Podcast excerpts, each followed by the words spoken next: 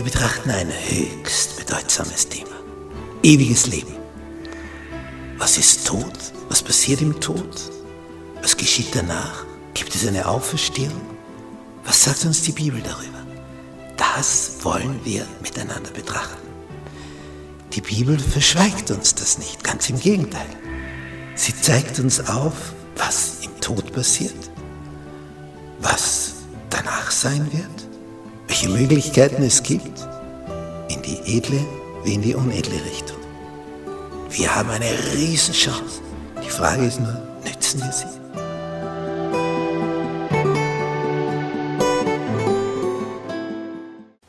Donnerstag. Ruhen mit den Vorfahren. Im ersten Buch Mose Kapitel 25 lesen wir in Vers 7. Das ist aber Abrahams Alter, das er gelebt hat. 175 Jahre. Das ist also ungefähr doppelt so alt, wie die Leute heute alt werden. 175. Wenn also einer heute alt wird, dann hat er ungefähr die Hälfte davon. Und er nahm ab und starb in einem ruhigen Alter, da alt und lebenssatt war und ward zu seinem Volk gesammelt. Er ward zu seinem Volk gesammelt. Da gibt es also eine Sammelstation. Das Totenreich. Und was machen die Toten dort? Das ist ein riesiger Schlafsaal. Sie ruhen wirst zu deinen Vorfahren, zu deinen Vorvätern versammelt. Wird alles zusammengesammelt. Alle Toten. Und die ruhen alle dort.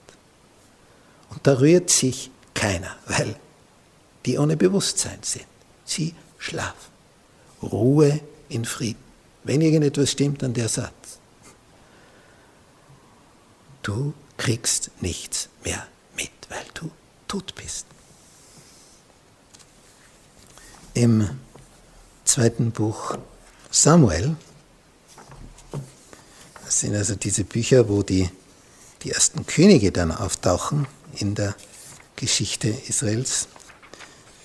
Und da heißt es im zweiten Samuel-Buch, Kapitel 7, Vers 12,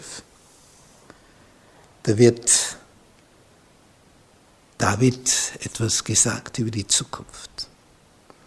Wenn nun deine Zeit hin ist, dass du mit deinen Vätern schlafen legst. Ein bedeutsamer Ausdruck. Mit deinen Vorfahren liegst du gemeinsam in diesem Schlafsaal des Totenreiches. Wenn du mit deinen Vätern schlafen legst, will ich deinen Samen nach dir erwecken, der von deinem Leibe kommen soll. Dem will ich sein Reich bestätigen. Der soll meinem Namen ein Haus bauen. Und ich will den Thron seines Königreichs bestätigen ewiglich. So beschreibt Gott den Tod. Hier wird so die Zukunft für David beschrieben. Wenn nun deine Zeit hin ist, dass du mit deinen Vätern schlafen legst, so schaut das aus. Nach den Samuel-Büchern kommen die Königsbücher. Und im ersten Königsbuch, Kapitel 2, steht dann von David, wie das war. 1. Könige 2, Vers 10. Also entschlief David mit seinen Vätern.